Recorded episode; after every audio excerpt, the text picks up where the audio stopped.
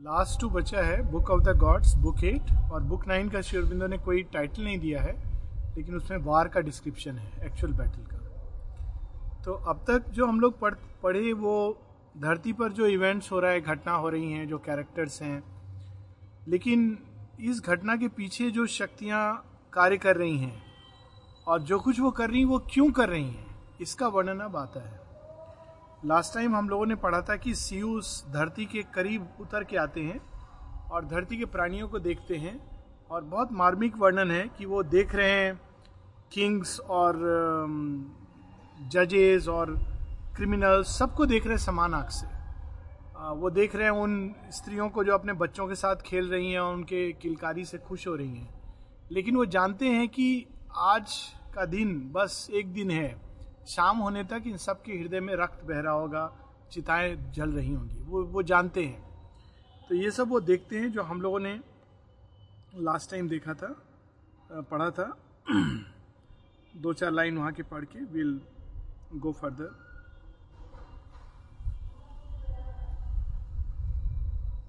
all the uncertainty, all the mistaking, all the delusions, naked were to his gaze.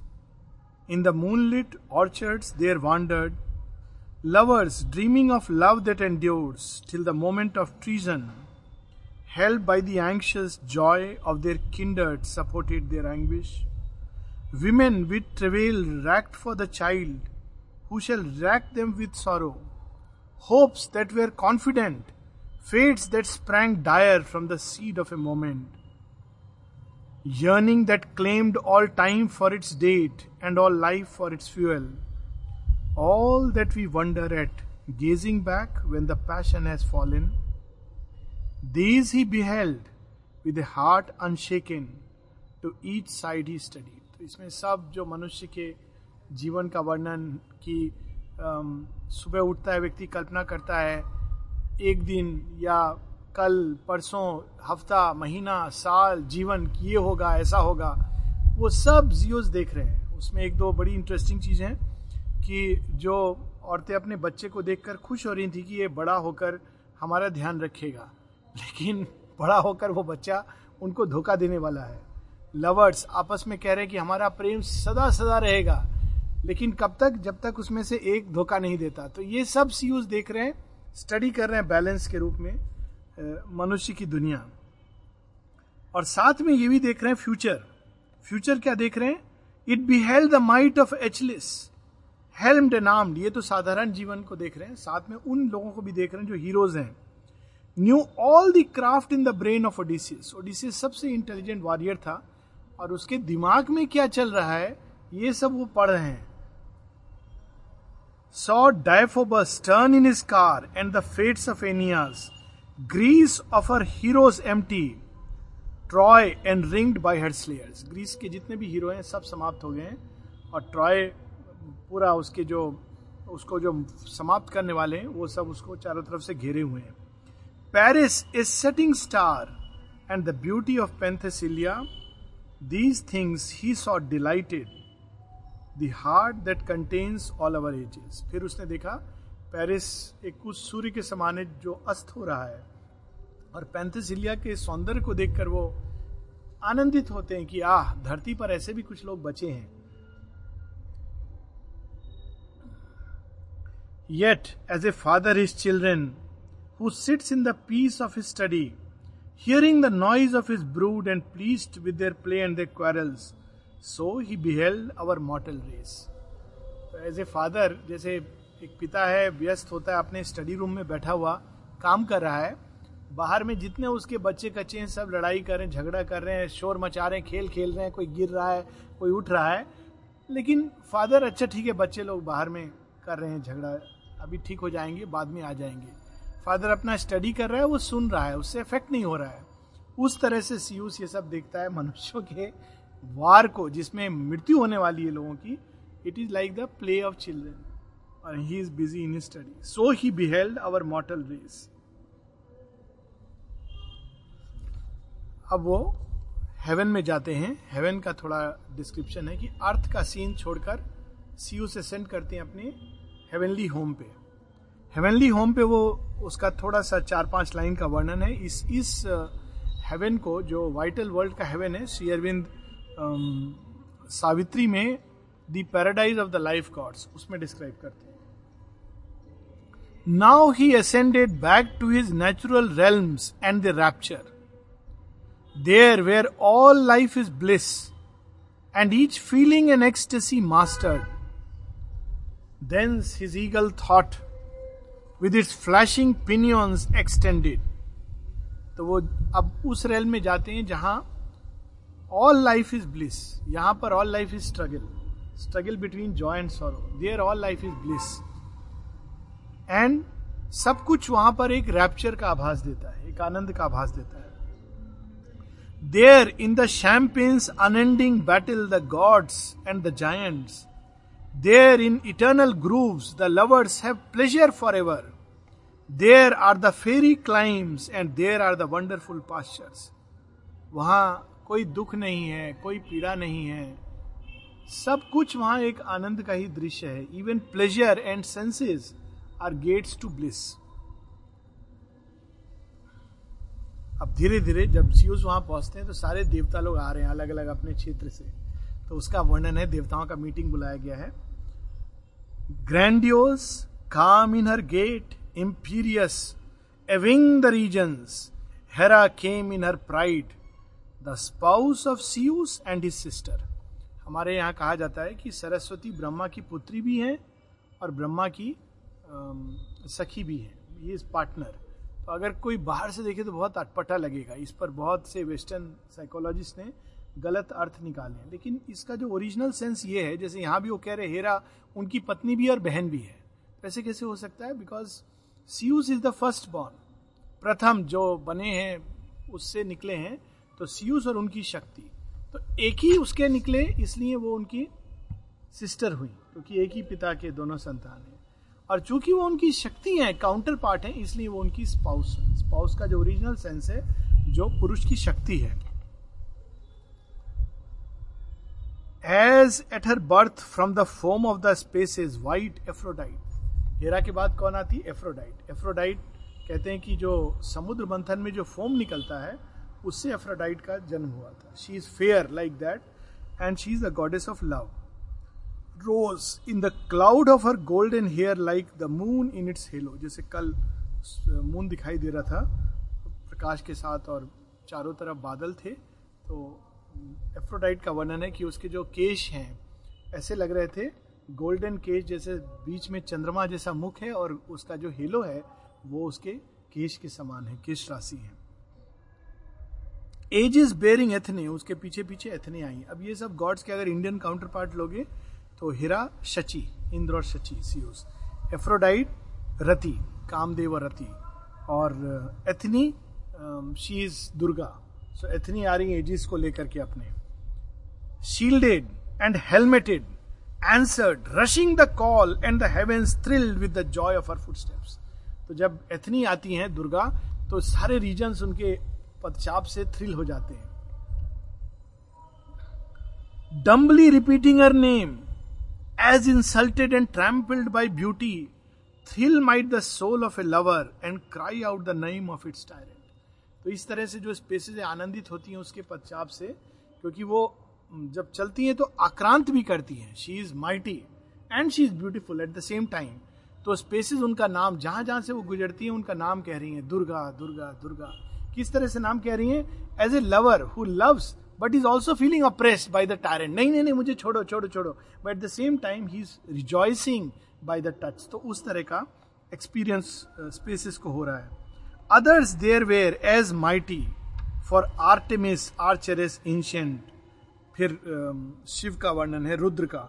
Shaking the world with the force of his advent thundered Poseidon spaces grew full of his stride and his cry तो वो जैसे ही अपना डमरू बजाते हुए, त्रिशूल हिलाते हुए आते हैं तो थंडर्ड एक एक पदचाप से लगता है कि मानो बहुत सारे मेघ गड़गड़ा उठे हों।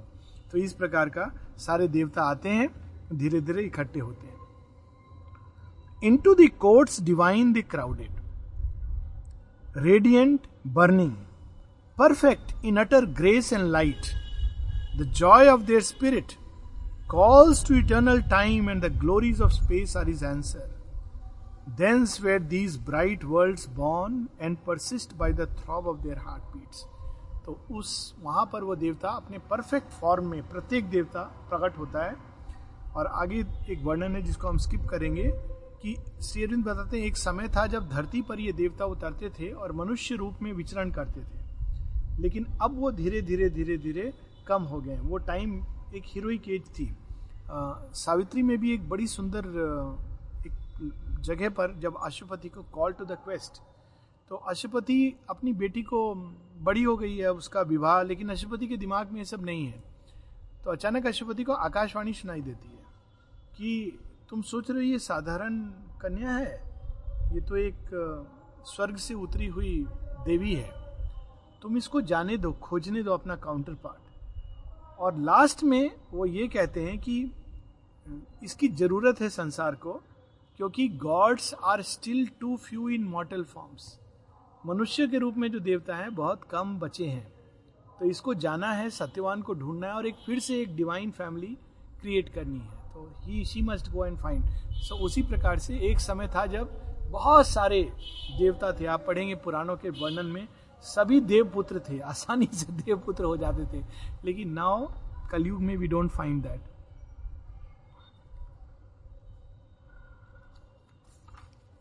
अब सब जब इकट्ठे आते हैं came to the courts of Zeus and his heaven sang to their foot steps harmonies float through the blissful coils of the kingdoms of rapture then by his mighty Equals surrounded the thunder regnant veiled his thought in sound that was heard in their souls as they listened.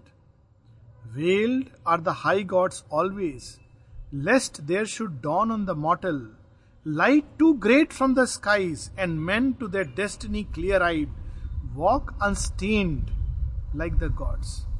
तो ये देवता लोग छिपे क्यों रहते हैं यहां शेरबिंद उत्तर दे रहे हैं कि छिप करके हमको सजेशन क्यों देते हैं हृदय के अंदर? साक्षात आगे क्यों नहीं बता देते? तो बता रहे क्योंकि उनको एक चीज़ का खतरा है। वो छिप के क्यों काम करते हैं?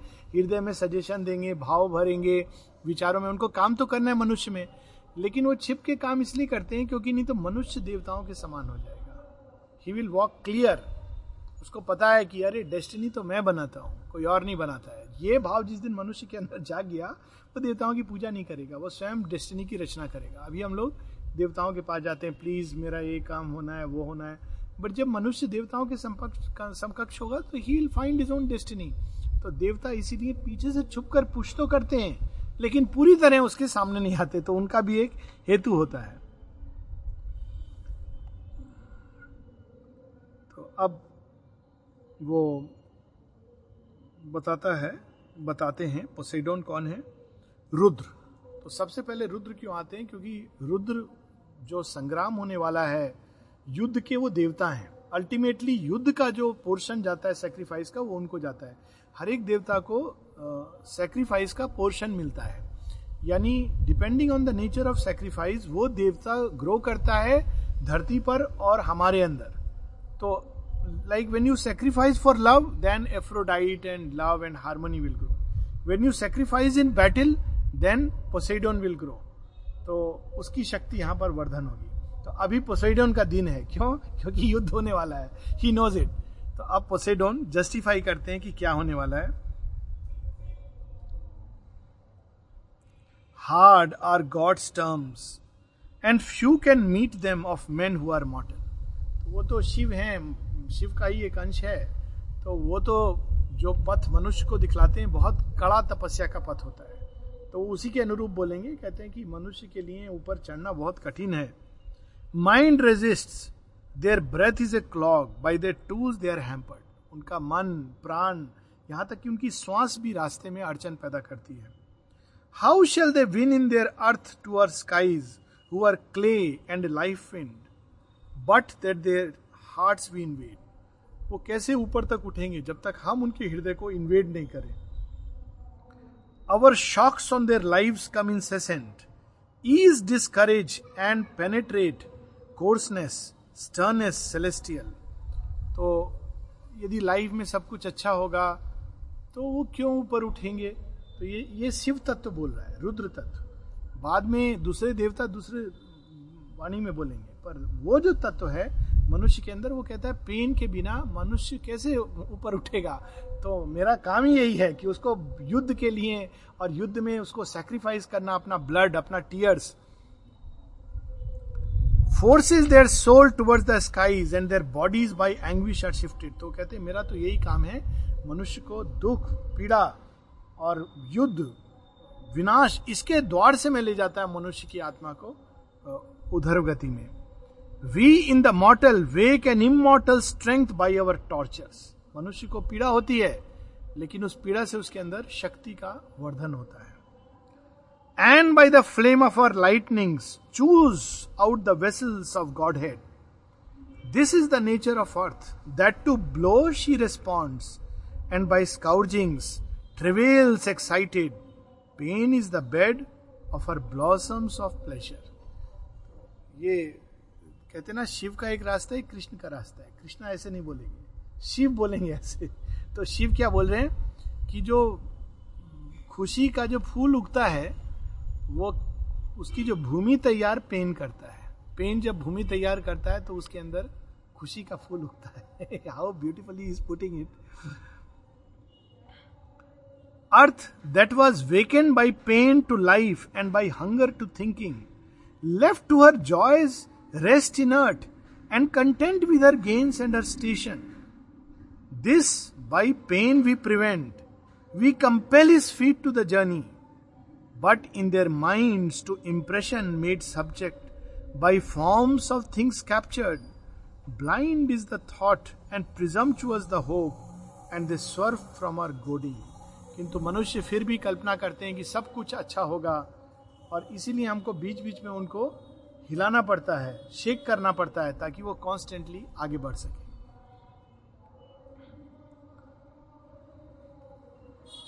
अब आगे वो बड़ी एक इंटरेस्टिंग चीज़ बता रहे हैं, जो कारण था ट्रॉय के गिरने का।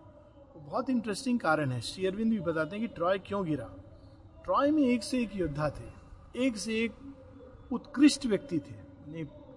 पेरिस प्रेम की पराकाष्ठा है। हेक्टर युद्ध की पराक युद्ध में नियमबद्ध युद्ध। ही इज़ हर चीज़ में नोबिलिटी है। जानता है कि मृत्यु है, फिर भी बाहर निकल करके एचली से युद्ध करता है। प्राइम एक ऐसा राजा है जो हेलन से केवल दो प्रश्न करता है, युद्ध का निर्णय लेने के पहले। You can imagine the greatness of the man एक और उसका एम्पायर विध्वंस होने वाला है।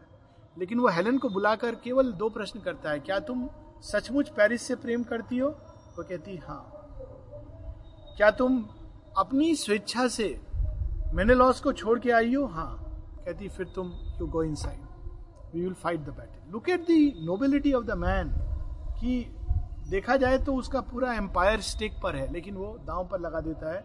इस तरह के व्यक्ति, जहाँ एपोलो स्वयं फ़ीड करता था सबको एपोलो एफ्रोडाइट की जिस पर कृपा थी, लेकिन वो स्थान को नष्ट क्यों होना है? अब पोसेडोन उसका कारण बता रहे हैं कि क्यों उसको गिरना है। Troy shall fall at last and the ancient ages shall perish you who are lovers of Ilion turn from the moans of our people chase from your heart their prayers blow black back from your nostrils the incense let not one nation resist by its glory the good of the ages तो कौन से देवता है Apollo, Aphrodite विशेष रूप से? वो लोग Troy के ऊपर उनका प्रोटेक्ट करते थे। Apollo is the god of vision and knowledge and Aphrodite the goddess of love you can imagine what a deadly combination और पेरिस पर विशेष रूप से एफ्रोडाइट की कृपा थी, क्योंकि पेरिस से जब छोटा था तो उसके विजन में ये तीन देवियाँ आई थी। Hera Sachi Athene Durga goddess of strength and Aphrodite goddess of love तो तीनों ने पूछा कि इनमें से तुम, हम में से अगर किसी एक का वर्ण करोगे तो किसका करोगे? तो Paris was very beautiful very full of you know he was a brilliant human being तो पेरिस ने एफ्रोडाइट को चुना था। तो जिस दिन से वो एफ्रोडाइट को चुनता है, बाकी दोनों उसके विनाश को तत्पर हो जाते तो Athene and Hera are against whereas Aphrodite is on his side तो अब ये पोसिडोन कह रहे हैं कि तुम लोग अब वो लोग, तुम लोग इलियन को प्यार करते हो, लेकिन अब तुम उससे विमुख हो जाओ। उनकी प्रार्थना तुम्हारे हृदय तक आएगी तो उसको टर्न अवे कर दो। उनका इंसेंस तुम्हारे नाक तक पहुंचेगा तो उसको ब्लो अवे कर दो। Look at the description living and real twilight thickens over man अच्छा ये क्यों? क्योंकि एक नेशन इतना महान है तो क्या होता है बहुत बार? It is at the expense of others सीरविंद बताते हैं कि ट्रॉय को छोड़ के जो उस समय बाकी सारे ट्राइब्स थे वो ब्रूटल थे सैवेज थे। मतलब उनके अंदर कोई नियम नहीं था, कोई कानून नहीं था, कोई धर्म का वो नहीं था।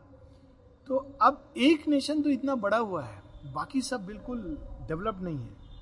तो ट्रॉय को धूल धूसरित करके सबको बराबर मिला देते हैं। और फिर सबके मिक्स होकर के जो एम्पायर ग्रीस का जो बनता है that is called the Hellenic जहाँ पर ब्यूटी और ट्रुथ इन दोनों की पूजा होती थी। तो ट्रॉय को गिराना ज़रूरी था, नहीं तो वो एक एलिट क्लास जैसे ब्राह्मण, बस ब्राह्मण है जो सब कुछ है और हाई क्षत्रिय है। बाकी सबको ट्रीट किया जाता था जैसे कि गिरे हुए लोग हैं। तो भगवान ने क्या किया? उसको खत्म कर दिया। क्यों खत्म कर दिया? ताकि सब लोग के अंदर ब्राह्मण तत्व विकसित हो, सब लोग के अंदर क्षत्रिय तत्व विकसित हो, सबके अंदर वैश्य और सबके अंदर शूद्र भाव जगे। अब दी मदर में फ़र्स्ट पैसेज में है ना फ़र्स्ट चैप्टर में कि all the four elements have to now develop in every one पर पहले एक एलिट क्लास क्षत्रिय और ब्राह्मण। तो उसी तरह की चीज़ ट्रॉय के अंदर हो गई थी कि सब वहाँ क्षत्रिय और ब्राह्मण थे। तो वो डिस्ट्रॉय होने ही था। Let not one nation resist by its glory the good of the ages जैसे एक सूर्य चमकेगा तो बाकी सब दिया मोमबत्ती को कौन पूछेगा? तो इसीलिए वो सूर्य को ही अंधेरे में तो दिया मोमबत्ती भी थोड़ा अपना डेवलप करते हैं। Troy that displaced with her force and her arms the luminous ancients sings in a turn by the ruder strength of the half savage Achaeans तो जो लोग उसको नष्ट करेंगे, वो सैवेज है। Look at the way gods work हम लोग नहीं समझ सकते। हम लोग सोचेंगे, जब ट्रॉय में इतने अच्छे लोग थे वाइज थे तो ट्रॉय को क्यों भगवान गिरा रहे हैं? उनको तो साथ देना चाहिए। इन सबको मार देना चाहिए। सैवेजेस को डिस्ट्रॉय करना चाहिए बट नहीं। Savages will win like Ravana conquers the earth और शेरविंद बताते हैं why Ravana conquered because asura has to first come in place of the animal तब वो ह्यूमन और गॉड के लिए तैयार होता है। This is how it okay अब जब ये सब बात हो जाती है, तब एक स्पीच है। पोसेडोन की, इन सब की थोड़ा थोड़ा स्पीच है। बट जो मेन स्पीच है, उस पर हम लोग उड़ेंगे। क्योंकि इसमें जो ये युद्ध लड़ा जा रहा है, इसमें सबसे ज़्यादा जो इफ़ेक्ट होगी वो है एफ्रोडाइट क्योंकि पेरिस का ये युद्ध है पेरिस और हेलेन का। They are the that way though Achilles is the hero but Paris and Helen are the centre of this war क्योंकि एफ्रोडाइट के ये विशेष है। तो सब देवता फिर अपना अपना कहते हैं, थोड़ी बहुत बातचीत होती है, हेरा बोलती है। हमको पता है, आप जो कर रहे हो अच्छा कर रहे हो, क्योंकि नेचुरली उसका इंटरेस्ट है। और पोसेडोन कहते हैं हाँ हाँ अब तुम लोग अपना रेडी हो जाओ। ये युद्ध होने वाला है और इसमें ट्रोजन हारेंगे। तो युद्ध का जो देवता है एरिस वो कहता है, मुझे फ़र्क नहीं पड़ता है कि कौन हारेगा, कौन जीतेगा। मुझे तो इससे आनंद आ रहा है कि युद्ध होने वाला है। और मुझे तो वही हृदय पसंद है जो युद्ध लड़ते हैं। जो युद्ध नहीं लड़ते हैं, मुझे उनसे कोई लेना देना नहीं है। तो ये सब के बाद एफ्रोडाइट बोलती है। The gold Aphrodite. Father, see उसको, father I know and I spoke but to hear from another my praises I am the womb of the world and the cause of this teeming of creatures कहती, मैं तो इस womb हूँ। मेरे बिना, प्रेम की बिना सृष्टि की रचना नहीं हो सकती मैं तो वो हूँ। And if discourage I cease gods world would lose heart and perish कह रहे, आप तो मुझे बोल रहे हो कि चले जाओ। अगर मैंने सच में बंद कर दिया डिस्करेज होके चली गई तो तुम्हारी सृष्टि समाप्त हो जाएगी। Gods world would cease and would perish how will you do then without me your work of wisdom and greatness आप इस धरती पर प्रकाश और उत्कृष्टता कैसे लाओगे, यदि मैं ही नहीं रही तो? Hera queen of heaven and thou O my sister Athene व्यंग द्वारा कह रही है, हेरा को और एथने को। Yes I shall reign and endure though the pride of my workings be conquered what though no second Helen find second Paris lost though the glories of form to the earth though their confident gladness pass from a race misled and forgetting the sap that it sprang from they are eternal in man in the worship of beauty and rapture. कहते, मैं तो हमेशा रहूँगी, मेरे बिना सृष्टि नहीं रह सकती है। पेरिस और हेलेन, ठीक है, चले जाएँगे। दूसरा पेरिस जैसा कोई प्रेम करने वाला ना होगा, ना हेलेन जैसी दूसरी प्रेमिका होगी। लेकिन मनुष्य के हृदय में मैं फिर भी राज्य करूँगी। फिर भी जब जब मनुष्य रैप्चर और ब्यूटी और प्रेम की बात करेगा, तब तब मैं वहाँ रहूँगी। So this is her answer Ever while earth is embraced by the sun and hot with his kisses and while a will supernal work through the passion of nature Me shall men seek with my light or their darkness, sweetly or crudely, cold on the eyes of the north or warm with the heats of the south. प्रकाश में या अंधकार में beauty refinement के through या crudeness के through मुझे तो मनुष्य सदैव ढूंढेगा वो खुद ही बोल रही है। Slowly enduring my touch or with violence rapidly burning I am the sweetness of living I am the touch of the master जीवन में अगर कुछ माधुर्य है तो मेरे कारण है। और मास्टर का अगर टच है, जो थ्रिल करता है सोल को तो वो भी मैं ही हूँ। Love shall die bound to my stake like a victim adorned as for brighter प्रेम के लिए लोग बड़ी से बड़ी सेक्रीफाइस कर देंगे, आने वाले युग में भी। I life shall be based in my flames and be purified gold or be ashes मेरे कारण चिता पे चढ़ जाएँगे लोग। या तो उससे प्योरीफाई होकर निकलेंगे सती की तरह, या ऐश भस्म बन जाएँगे शिव के शरीर के लिए। I Aphrodite shall move the world for ever and ever तो कहती है मेरा राज्य तो सदैव रहेगा। युद्ध तो क्षणिक है। पेरिस और हेलेन क्षणिक है, पर तुम मुझे नहीं भगा सकते हो। Yet now since most me father of all the age is arriving hostile rebuke my heart and turn from my joy and my sweetness I will resist and not yield nor care what I do so I cone कर लेकिन चूँकि काल की गति, काल चक्र उस सीमा पर ले आया है, जहाँ मेरे पिता, आप ये निर्णय ले चुके हो कि मनुष्य के हृदय स्टीफन हो जाएँगे, प्रेम की जगह उनके अंदर घृणा, युद्ध, ये सब भाव पैदा होंगे। ठीक है, तुम वो काम करो, लेकिन मैं ईल्ड करने वाली नहीं हूँ। मैं तो रेजिस्ट करूँगी, और अंतिम समय तक मैं साथ दूँगी। तो सी से कि तुम बोल रहे हो नॉस्टल से हटा दो प्रेयर मत सुनो but I am not going to listen क्योंकि अगर मैं चली गई तो सृष्टि समाप्त हो जाएगी। फिर आगे कहती है oft and I curbed my mood for your sakes and was gracious and kindly oft and I lay at Hera's feet and obeyed her commandment tranquil and proud or overcome by honey and ancient compulsion fond on thy pureness and serve thy behest O my sister Pallas deep was the love that united us, happy the wrestle and clasping. Love divided love united love was our mover कहती मैंने पहले बहुत बार अपने हृदय को तुम्हारे कारण शांत किया है। हेरा को कह रही है और पैलेस को कह रही है एथनी को। तुम दोनों मेरी बहनें हो और मैंने पहले तुमसे प्यार से I have remain united with you अब तुम लोग युद्ध करने को तत्पर हो तो ठीक है। उसको भी मैं खुशी खुशी प्रेम के साथ स्वीकार करूँगा। क्योंकि उसका नेचर है प्रेम। तो even in battle she must love तो सी से लव यूनाइटेड लव डिवाइडेड प्रेम दोनों ही कंडीशन में रहेगा। Love was our mover but since you now overbear and would scourge me and chain and control me अब इसमें देखिए, प्रेम का एक सूक्ष्म रूप दिखाया गया है। प्रेम को अगर आप चेन करोगे तो वो और अधिक निकलेगा। प्रेम का ये स्वभाव है। तो प्रकृति एफ्रोडाइट बताती कि अब तुम लोग कहते हो कि नहीं तुम बंधन में चली जाओ एफ्रोडाइट तुम कुछ मत करो तुम चुपचाप कोने में बैठ जाओ। तुम चूँकि ऐसा कह रहे हो तो मैं अब क्या करूँगी? But since you now overbear and would scourge me and chain and control me, war I declare on you all, O my father and brothers and sisters. तो अब मैं तुम सबके ऊपर युद्ध डिक्लेयर कर रही हूँ। क्यों? क्योंकि तुम लोग मुझे चेन और कंट्रोल करना चाह रहे हो।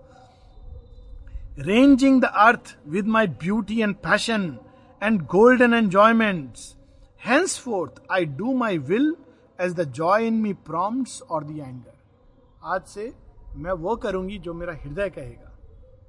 चाहे वो क्रोधित हो और युद्ध लड़े, किंतु मैं प्रेम के से मूव होकर के I will do it All whom I can I will bind I will drive at the bliss of my working whether men's heart are seized by the joy or seized by the torture most will I plague your man your worshippers and in my malice break up your work with confusion divine O my mother and sister, then shall you fume and resist and be helpless and pine with my torments. अब तुम दोनों की जो पूजा करेंगे हेरा और Athene को। Hera wisdom और Athene शक्ति। मैं उन सब के हृदय में जाकर उनको बाइंड करूँगी, उनके अंदर प्रेम जगाऊँगी, पीड़ित करूँगी, उनको प्रेम से। Look at the beauty of her this thing कि I will make sure that मैं तुम दोनों से अधिक शक्तिशाली हूँ। I show it in the world और तुम तब गुस्सा होते रहना। Yet will I never relent but always be sweet and malignant cruel and tyrannous hurtful and subtle a charm and a torture even जब मैं मैन के हार्ट को टॉर्चर करूँगी, उसमें भी मेरा प्रेम और स्वीटनेस होगा। Thou too O father Zeus shall always be vexed with my doings अपने पिता को कहती है, इंद्र को, तुम भी सदैव सदैव यही हमेशा आज के बाद सोचोगे, उफ एफ्रोडाइट तुमने ये क्या किया? उफ एफ्रोडाइट तुमने ये क्यों किया? बिकॉज़ मैं अपने गॉड हेड का पूरा पूरा एक्सपेंस करूँगी। Called in each moment to जज thou shalt chafe at our cries and our quarrels oft and grope for thy thunderbolt oft and frown magisterial joining in vain thy awful brows over thy turbulent children अब Zeus का क्या काम है? जज का काम है, तोलना। और एफ्रोडाइट क्या है? काइंडनेस लव मर्सी तो कहते मैं बार बार आके तुम्हारा खेल बिगाड़ूँगी। तुम जस्टिस करने जाओगे, मैं बीच में आकर काइंडनेस लव मर्सी इससे भरूँगी लोगों का हृदय। तो वो व्यक्ति जो जस्टिस करने वाला था, उसका हृदय पिघल जाएगा, पसीज जाएगा। और तुम आकाश में बैठ करके सोचते रहना कि, ओफ जस्टिस होने वाला था, लेकिन ये नहीं हुआ। क्यों? क्योंकि मैं मनुष्य के हृदय को मर्सी से भर दूँगी look at how beautiful Sri Aurobindo's words are how is describing Yet in my wrath recall my might and my wickedness. Father, hurt me not then too much, lest the world and thyself too should suffer. तो कहते देखो मैं ये सब बता रही हूँ। मुझे बहुत ज़्यादा पीड़ित मत करो। हो सकता है पेरिस मरेगा हेलेन जो भी होगा। लेकिन जस्ट मेक श्योर कि मुझे बहुत पीड़ित करोगे तो फिर तुम बाद में मत बोलना कि मैं कैसे टॉर्चर कर रही हूँ। टॉर्चर ऑफ़ लव और एक्चुअली ये होता है। पेरिस कैसे मरता है? माने he dies very inconspicuously toward the end और हेलेन तो मरती ही नहीं है। हेलेन ट्रांसफ़र कर देती है वो सारा लव मैंने लॉस को लास्ट में। So again she goes back and unites with Menelaus because इसने पहले वार्न कर दिया है उनको। Save O my father life and grace and the charm of the senses love preserve lest the heart of the world grows dulled and forsaken तो कहते हैं कि सेव क्योंकि अगर पृथ्वी के हृदय से प्रेम चला गया तो सब कुछ डल हो जाएगा और सब कुछ जैसे किसी ने अबैंडन कर दिया हो, उस तरह की भूमि लगने लगेगी। तो जब ये सब वो बोल देते हैं, तब फिर से एक बार रुद्र कहते हैं। शिव का रुद्र तत्व। सब चुप हो जाते हैं सुनने के बाद इसका स्पीच को।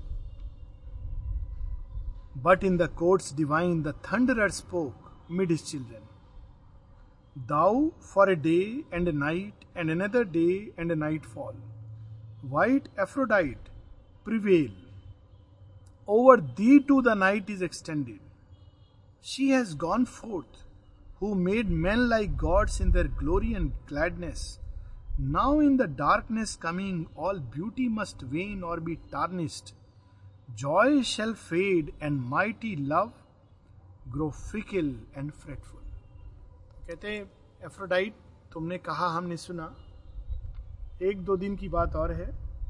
मैं देख रहा हूँ कि रात्रि जिसमें से सब जन्म लेता है, महारात्रि। सारे देवता उसमें से निकले हैं। शिवबिंदु की सावित्री ना?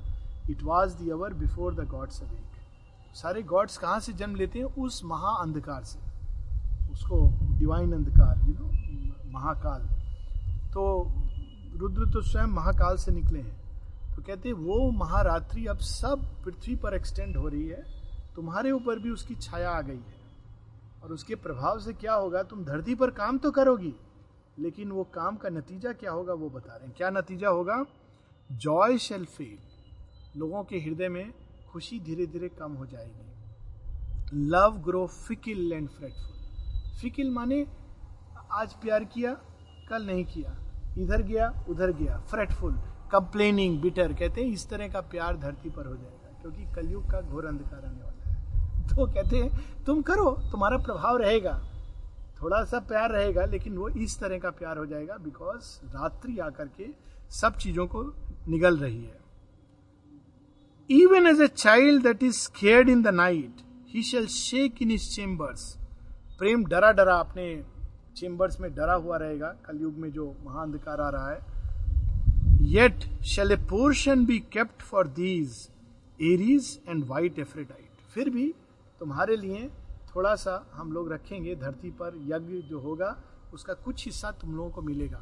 तो तुम लोग ये मत सोचो कि तुम लोगों को तुम्हारा पोर्शन नहीं मिलेगा। Thou whom already thy pythoness bears not torn by thy advent खेवंट already who sittest in Delphi knowing thy future what will thou do with the veil and the night O burning Apollo फिर इन दोनों को बोलते हैं Eris और Aphrodite को, तुम लोगों को तुम्हारा पोर्शन मिल जाएगा, लेकिन तुम प्यार मनुष्य के हृदय में दोगी, लेकिन वो फिकिल होगा, क्षणिक होगा। और वो कंप्लेन करने वाला नेचर होगा उसका। तो तुमको करना है, कर लो। रात्रि आ रही है। फिर अपोलो को कहते हैं because Apollo is a god of knowledge and vision तो वो भी ट्रॉय के ऊपर थे। तो कहते हैं कि तुम्हारा इस बारे में क्या कहना है अपोलो जो रात्रि आ रही है? अपोलो कहते हैं Zeus I know that I fade already the night is around me कहते हैं, मुझे पता है कि मुझे फेड होना है। मैं तो देख सकता हूँ सब कुछ तो मैं रात्रि को देख पा रहा हूँ।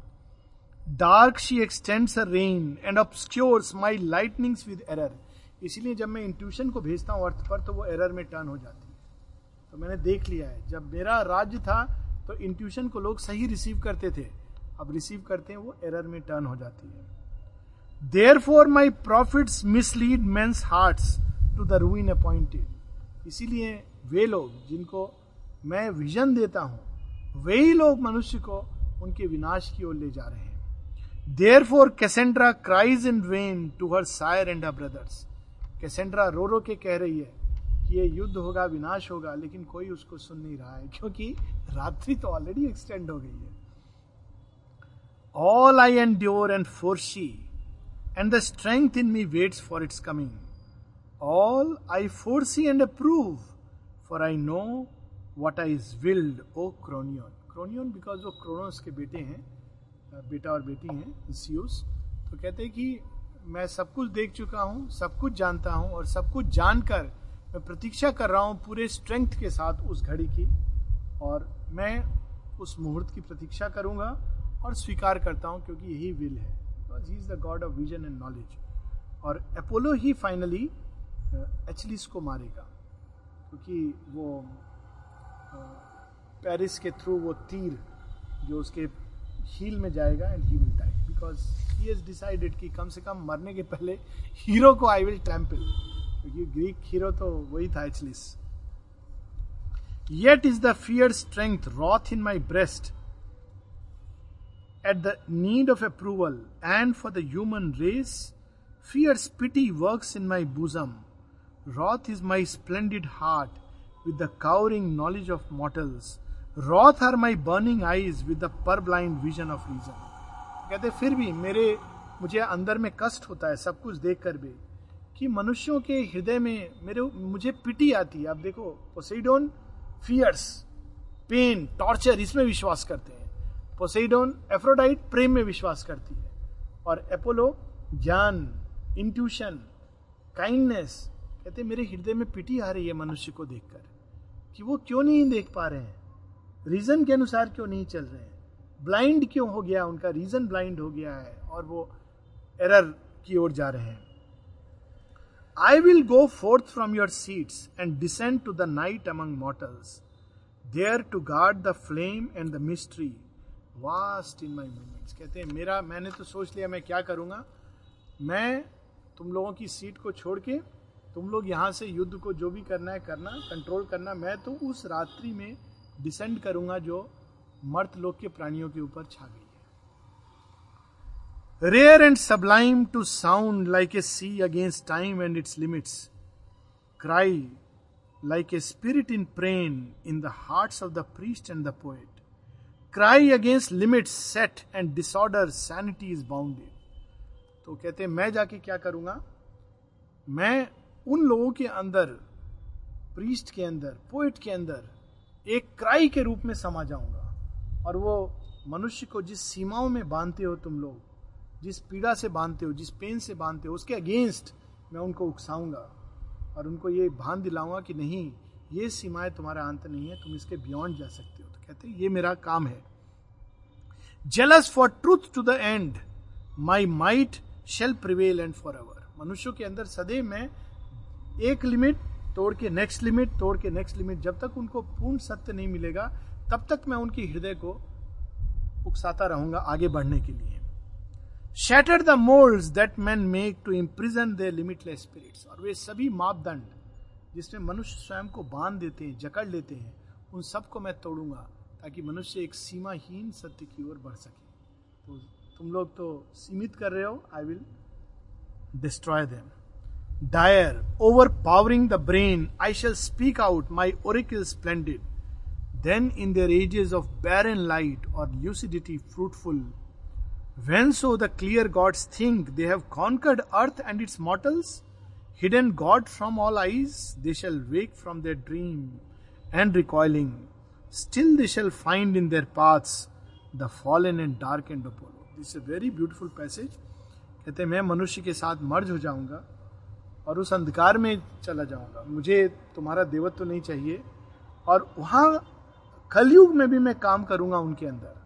होप बनकर और ट्रुथ की चाह बनकर सीमाओं को अस्वीकार करने की एक अभिलाषा बनकर। और जब इस दुस्वप्न से सब जागेंगे, तब वो अपने अंधकार के रास्तों पर सबसे पहले प्रकाश की किरण के रूप में अपोलो को पड़ा हुआ पाएँगे। God sacrifices his devatva to enter into the darkness and become a light for men. This is the भाव इन इट ये बस मेन थे। अब लास्ट पार्ट हम चार पाँच लाइन कि ये सब हो जाता है। थोड़ा नाइट का भी डार्कनेस का speech just five more minutes Yama कहते हैं, आकर के कि मैं तो शेडो हूँ। गॉड्स ने मुझे बुलाया है क्योंकि आज ज़रूरत पड़ा है, मेरा मेरा भी ओवर टाइम वर्क होगा। तो ये अजीब बात है कि आपको जब ज़रूरत पड़ा है, मैं आपका भाई हूँ, लेकिन भूले रहते हो, मेरे को नीचे आपने पाताल लोक दिया हुआ है। लेकिन मेरे आने से आप लोग घबराते हो। फिर भी I have come though to the courts of the gods I come as a threat and a shadow even though none to their councils call me none to their pastime None companions me willingly, even thy daughter, my consort, trembling, whom once from her sister, Demeter, I plucked like a bosom. कहते तुम लोग तो मुझे भूल गए हो आज बुला रहे हो। और मैं काम करता हूँ डर्टी काम धरती पर। And you people sit above and reign even तुम्हारी बेटी जो मुझे ब्याही है उसको भी भूल गए हो। तुमने पढ़ा होगा ना परसेफोन एंड डेमिटर एक प्ले है it is actually about the Yama falling in love with the daughter of Hera it's a very symbolic story and then she goes I I am night and a reign and that of which night is a symbol आज तुम लोग को मेरी ज़रूरत पड़ी है, क्योंकि सबके ऊपर रात्रि आने वाली है। All to me comes even thou shalt come to me brilliant Cronions Zeus तुम भी जब तुम विद्रॉ करोगे तो मेरे ही बुजम में आओगे। All here exist by me whom all walk fearing and shunning he who shuns not he am I and thou and Ananke all things I take to my bosom that life may be swift inner voyage far out of death is life and not by birth and her motions Troy to the night I will gather a wreath for my shadows O grower कहते मुझे पता है Troy के बच्चे अब आने वाले हैं मेरे पास मैं उन सब के लिए रीत वो जो माला बनाते ना, फूलों की चढ़ाते मृत्यु पर। बना करके रखूँगा, भेजो ये वन बाई वन सबको देने वाला हूँ गिफ्ट के रूप दिस इज़ हाउ इज़ इसमें एक बड़ी सुंदर एक पार्ट था जहाँ वो बताते हैं कि गॉड्स भूल जाते हैं अपना देवत्व और मनुष्य के बीच जब आते हैं और उसमें क्या ग्रेटनेस होती है। That also you know see says and beautiful stories in Indian thought with regard to that